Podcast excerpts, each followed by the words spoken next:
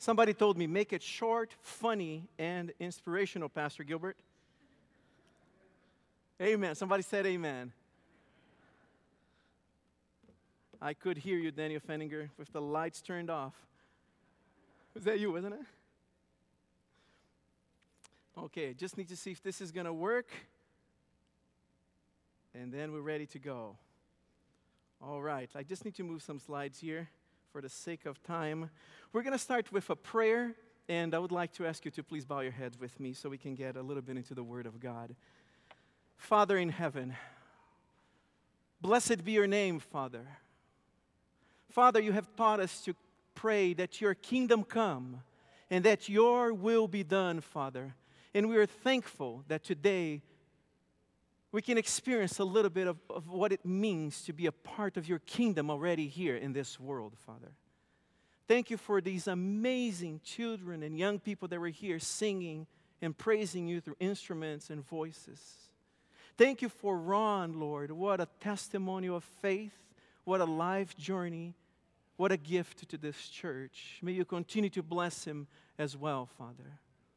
And now, Father, as we continue to talk about your kingdom, we pray, be with us, Father. Forgive our sins. Anoint, Father, our minds and our lips and our hearts so we can receive the message that you have prepared for us today, Father. Father, we pray because only yours is the kingdom, the power, and the glory. And we call upon the name of Jesus. Please be with us. Amen.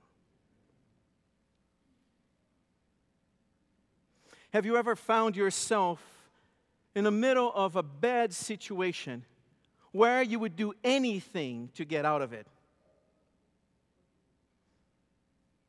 I have been in difficult situations in my life, and I'm pretty sure you have as well.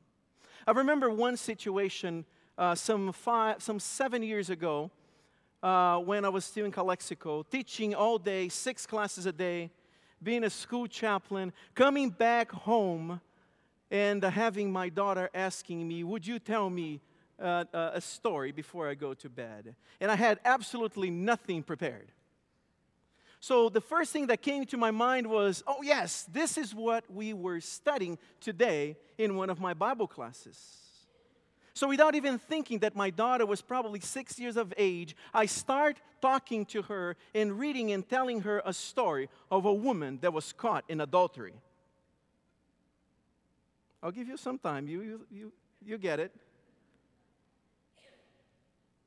And as I'm going through the story, I'm telling my daughter that a multitude of people are following Jesus. They're Pharisees, they're Sadducees, and they are looking for a moment, a situation where they could trap Jesus, where they could find something to incriminate him.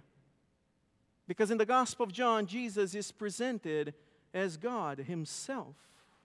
And as I continue to teach stories, you have to understand this. Every night, my kids have a multitude of little plushy toys on their beds, and every night I have to make voices and create characters, and we have a lot of fun with that every night. Makes you become very creative really fast. But that night, I'm going on to the story of the woman caught in adultery, and as I'm going through the story, my daughter is trying to interrupt me and she has a question to ask. And I was like, Gabi, I'm going on my story here. And I'm going on the story, and she's trying to get my attention. Like, yes, what?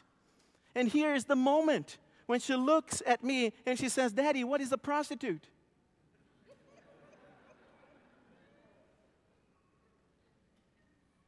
Have you been in a situation that you'd like to get out of it? And I start thinking, think, Gilbert, you're a smart man, you're a college graduate.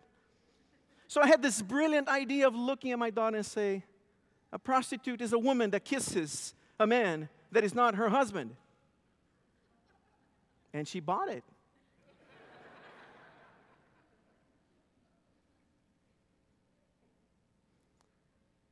there was only one problem. I'm a Latino.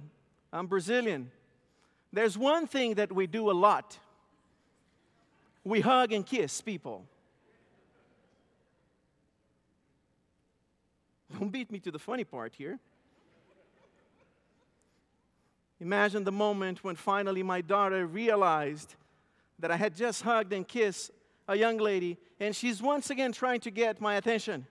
Daddy, it's like, I'm having a conversation. This is important. It's like, what? Is that a prostitute then?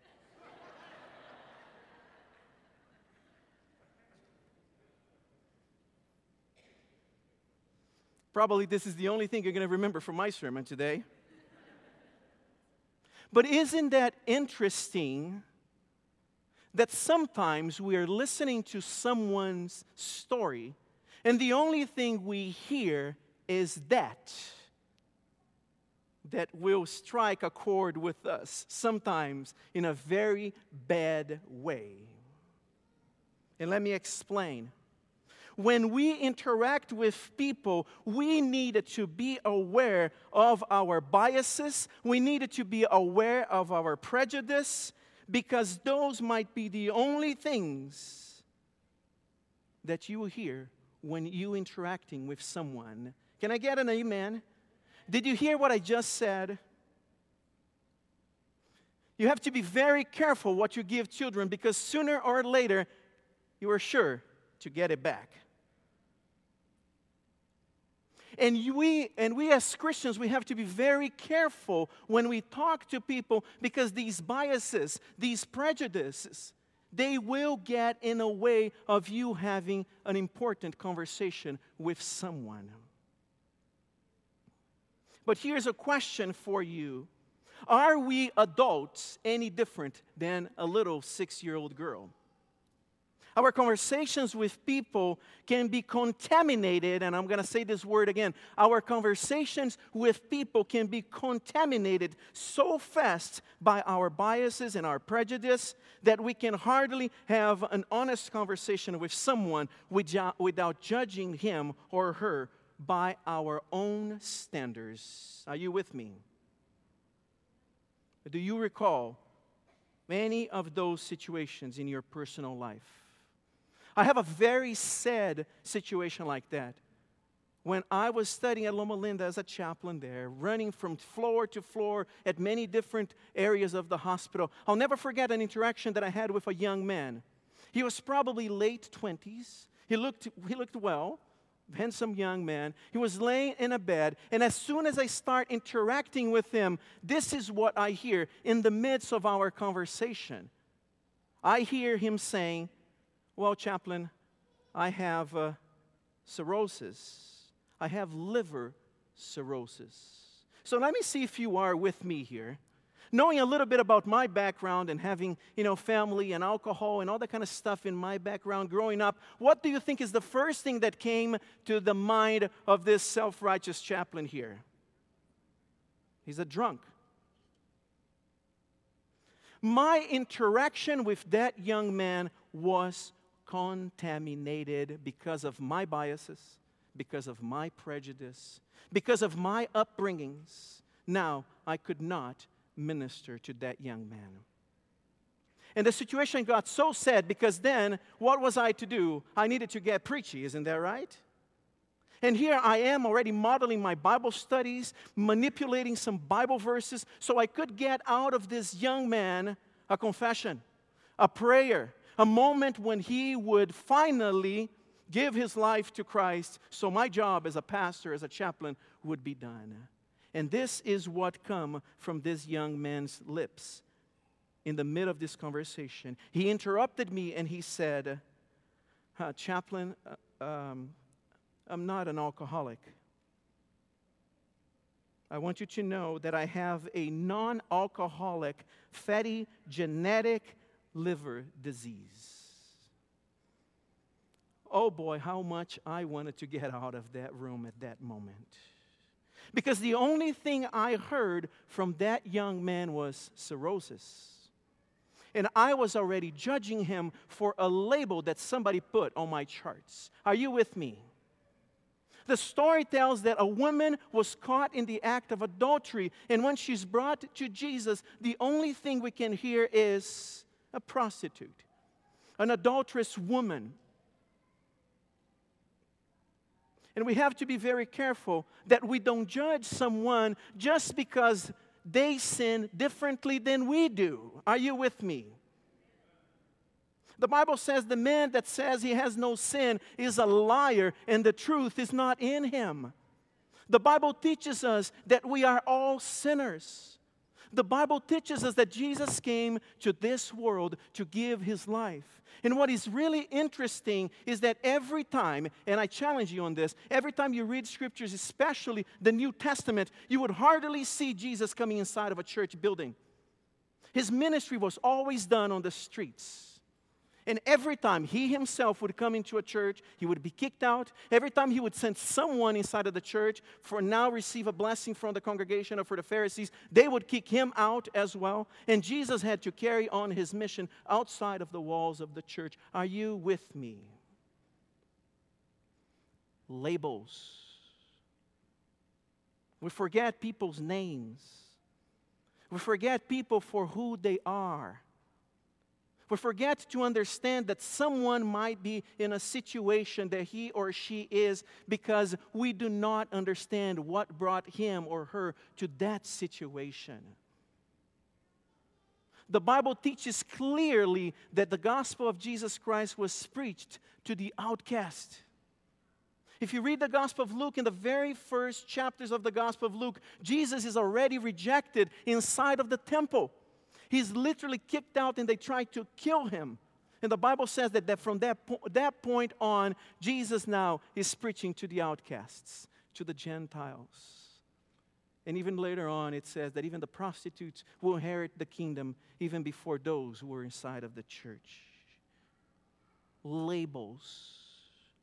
How we look at people and judge them by our own standards.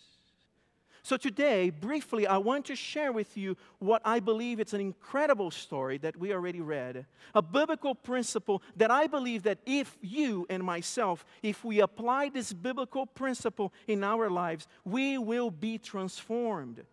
We will be able to live our lives as Christians, preaching the gospel of Jesus Christ to the lost, to the outcast, to those that sometimes we do not want them anywhere close to us. As usual, there are many different ways that someone can interpret a story. Many pastors could come here and have uh, many different takes on this story. And I want to take I want to uh, open this up already. If you'd like to talk to me on how the Lord will impress you about this story, feel free to shoot me an email, send me a text or say that you want to talk to me because I truly believe that the Holy Spirit talks to people when people are reading His scriptures. And I believe that that's very important. And here comes the text once again. It says that while Jesus went to the mountain of Olives, early in that morning he came again to the temple, and all the people came to him and sat down and began to teach. And he began to teach them. The scribes and the Pharisees, they brought a woman who had been caught in the act of adultery, and making her stand before all of them, they said to him, Teacher, this woman was caught in the very act of committing adultery. Now, in the law of Moses, they said, We should stone such a woman. Now, what do you say, Jesus? And they said this to test Jesus so that they might have some charge to bring against him. And Jesus bent down and wrote with his finger on the ground. And when they kept on questioning him, he straightened up and said to them, Let anyone among you who is without a sin be the first one to throw a stone, a rock at her. And once again, he bent down and wrote on the ground. And when they heard it, they went away one by one, beginning with the elders. And Jesus was left alone with the woman standing before him. Jesus then straightened up and said to her, Woman, where are they? Where are those who judged you? Has no one condemned you? And she said, No one, sir. And Jesus said to her, Neither do I condemn you. Go your way, and from now on, sin no more. What a story. What a story. And let me tell you just briefly two different inter- interpretations that I would like to share with you this morning. And before we do that, let me see by show of hands how many of you are a part of any social media group or website. Let me see it real quick. A lot of you.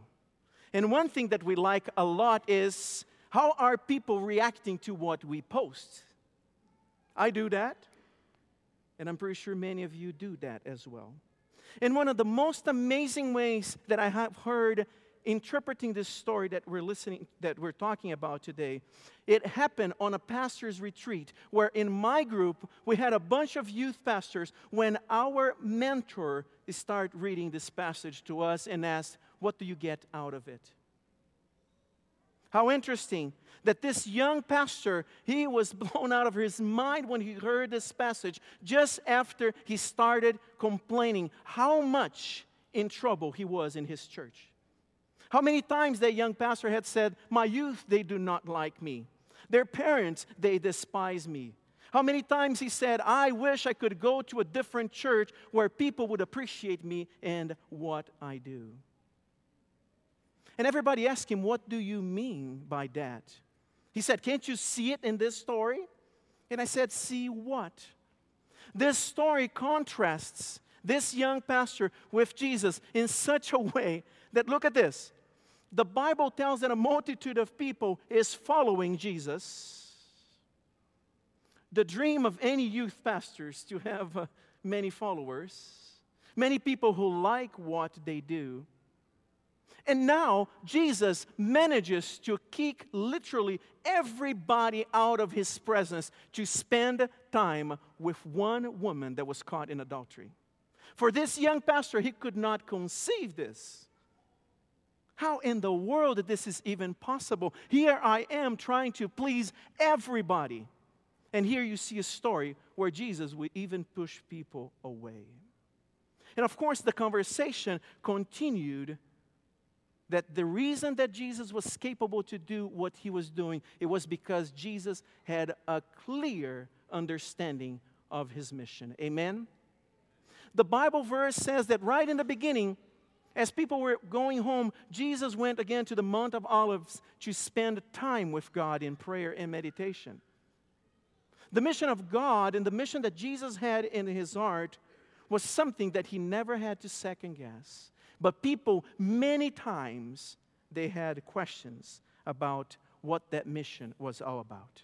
And in this case, the mission of Jesus Christ was to save the lost the mission of Jesus Christ was to restore a woman that was found in a very difficult and bad sin, where now she would pay with her own life for the sins that she had committed. And the mission of Jesus was nothing but to restore her in the eyes of God. The mission of Jesus was to please God, not please human beings and people.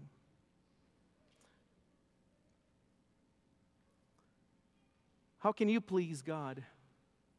What are the things that you can do that you will be able to please God yourself? I was looking on the, on, on, on the internet and I found this website called Life, Hope, and Truth. And uh, Mike Bennett, he provides seven, seven different ways he likes to share with his congregation about what it means and how can he go about to please God. And he says the very first one is have faith in God. But without faith, it's impossible to please God. For he who comes to God must believe what he is and that he is a rewarder of those who diligently seek him. Hebrews 11, verse 6. He says, if you want to please God, be spiritually minded. For to be carnally minded is death, but to be spiritually minded is life and peace. Because the carnal mind, the carnal mind is empty against God, for it's not subject to the law of God, nor indeed can be. So then those who are in the flesh cannot please God. Romans chapter 8. Another way that you can demonstrate your love to God is to fear Him. The Lord takes pleasure in those who fear Him, in those who hope in His mercy. Psalm 147 11. Study and follow Jesus Christ's example. This is my beloved Son, in whom I'm well pleased. Hear him. He goes on on his site with number five, where he says, Obey God. Has the Lord as great has the Lord as great delight in burnt offerings and sacrifice? As in obeying the voice of the Lord, behold, to obey is better than to sacrifice the, to the Lord. 1 Samuel chapter 15, verse 22. Do God's will. May God make you complete in every good work to do His will, working in you what is well pleasing in His sight. Through Jesus Christ, to whom be glory forever and ever. Amen. Hebrews 30, 13 21. And finally, in that website, give the sacrifice God wants. Therefore, by Him, let us continually offer the sacrifice of praise to God, that is the fruit of our lips, giving thanks to His name, but do not forget to do good and to share, for with such sacrifices, God is pleased. So today, I would like to share with you what I think is the duty of all Christians the first, be like, it's the be like Christ. Be minded as Christ was in his mission. The problem that we have a lot in our lives is that sometimes we have no idea where we are going. Sometimes we take no time to think about what we're going to do. Sometimes we have no idea where we wanted to arrive. And it's very important to have a clear mind because if you do that, if you have a clear, specific goals, God will help you to continue to move forward. Number two, and the last one, please bear with me here. We're almost done. It says here that in this story, we learn another incredible principle the principle that people, in this case, the Sadducees and the Pharisees, they are using scriptures now to condemn other people. And how many times have we done that? How many times are we so quick to pull a Bible verse to put on somebody's face to tell them what they are or they are not doing? How did Jesus react to this story? When they brought the woman caught in adultery, Jesus never said that the Old Testament, the laws of Moses are wrong. He never did that. But what he did is incredibly important. For those that wanted to pass on judgment, for those that wanted to see that woman die, for those that wanted to see Jesus take action, for those that had the, you know, the smallest doubt about what was going on in this passage, Jesus gives to them now the opportunity to sit at the place, at the seat of the judge, and then take action. When Jesus looks at them and says, If you do not have any sins, you can throw the first rock. When Jesus looks at them and says, Go gather the rocks, let's do this. We're ready, we're committed. Let's fulfill the Old Testament prophecies. It's very different for us to do that when you have to execute that order. It's very easy to talk about when people do something wrong. And in your eyes, in the eyes of what you believe the scripture says, it's very easy to condemn someone. But if you're the one who has to deal with that, it's very difficult for you to do it because now you take the seat of the judge. Do you understand here the reversed roles of this story? They wanted to test Jesus, looking for something to incriminate him. But in reality, this trap now turn on themselves, where they themselves now have to deal with their interpretation of scriptures. I heard somebody, somebody say one time, they say, when Peter talks about John, I learned a lot about Peter. Are you with me? Judging a person does not define who they are, it defines you. So we're back to a story where we once again see a woman that is caught with a label on her, on her forehead saying, A woman caught in adultery, a prostitute. How difficult it is that sometimes we look at the external factors and do not look at a person, at a human being. The Bible says that starting with the elderly, every single one of them left.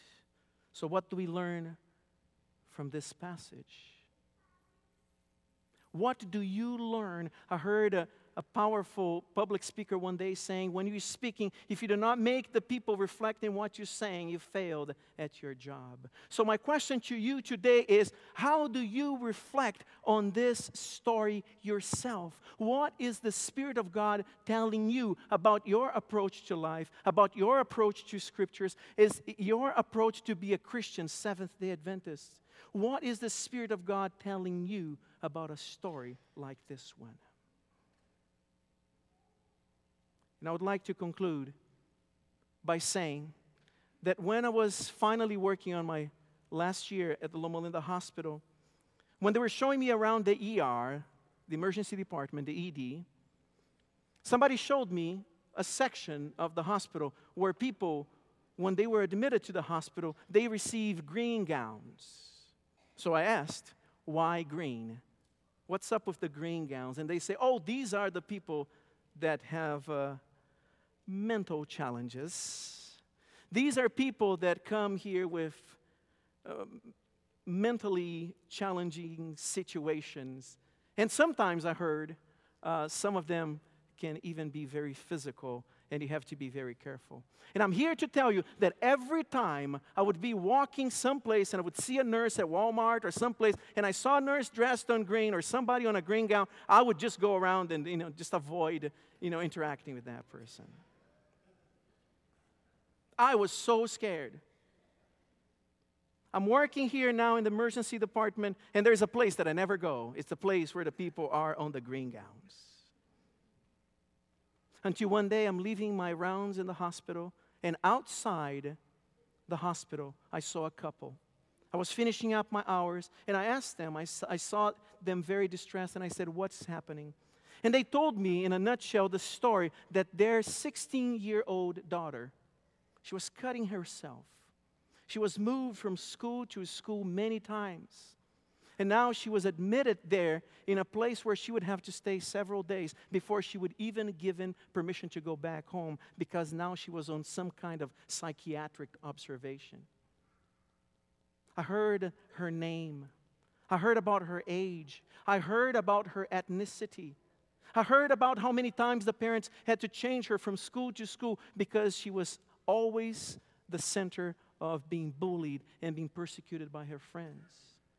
I heard many times the mom saying how difficult it was for her to see everything that was happening with that young lady at home and how miserable she was for seeing that her daughter was sleeping away day after day and she knew that one day she was going to lose her daughter due to that that she was doing after I heard everything, after I talked to her dad that would not stop crying, saying how much he loved his daughter and that he would do and trade anything in the world so that his daughter would be okay.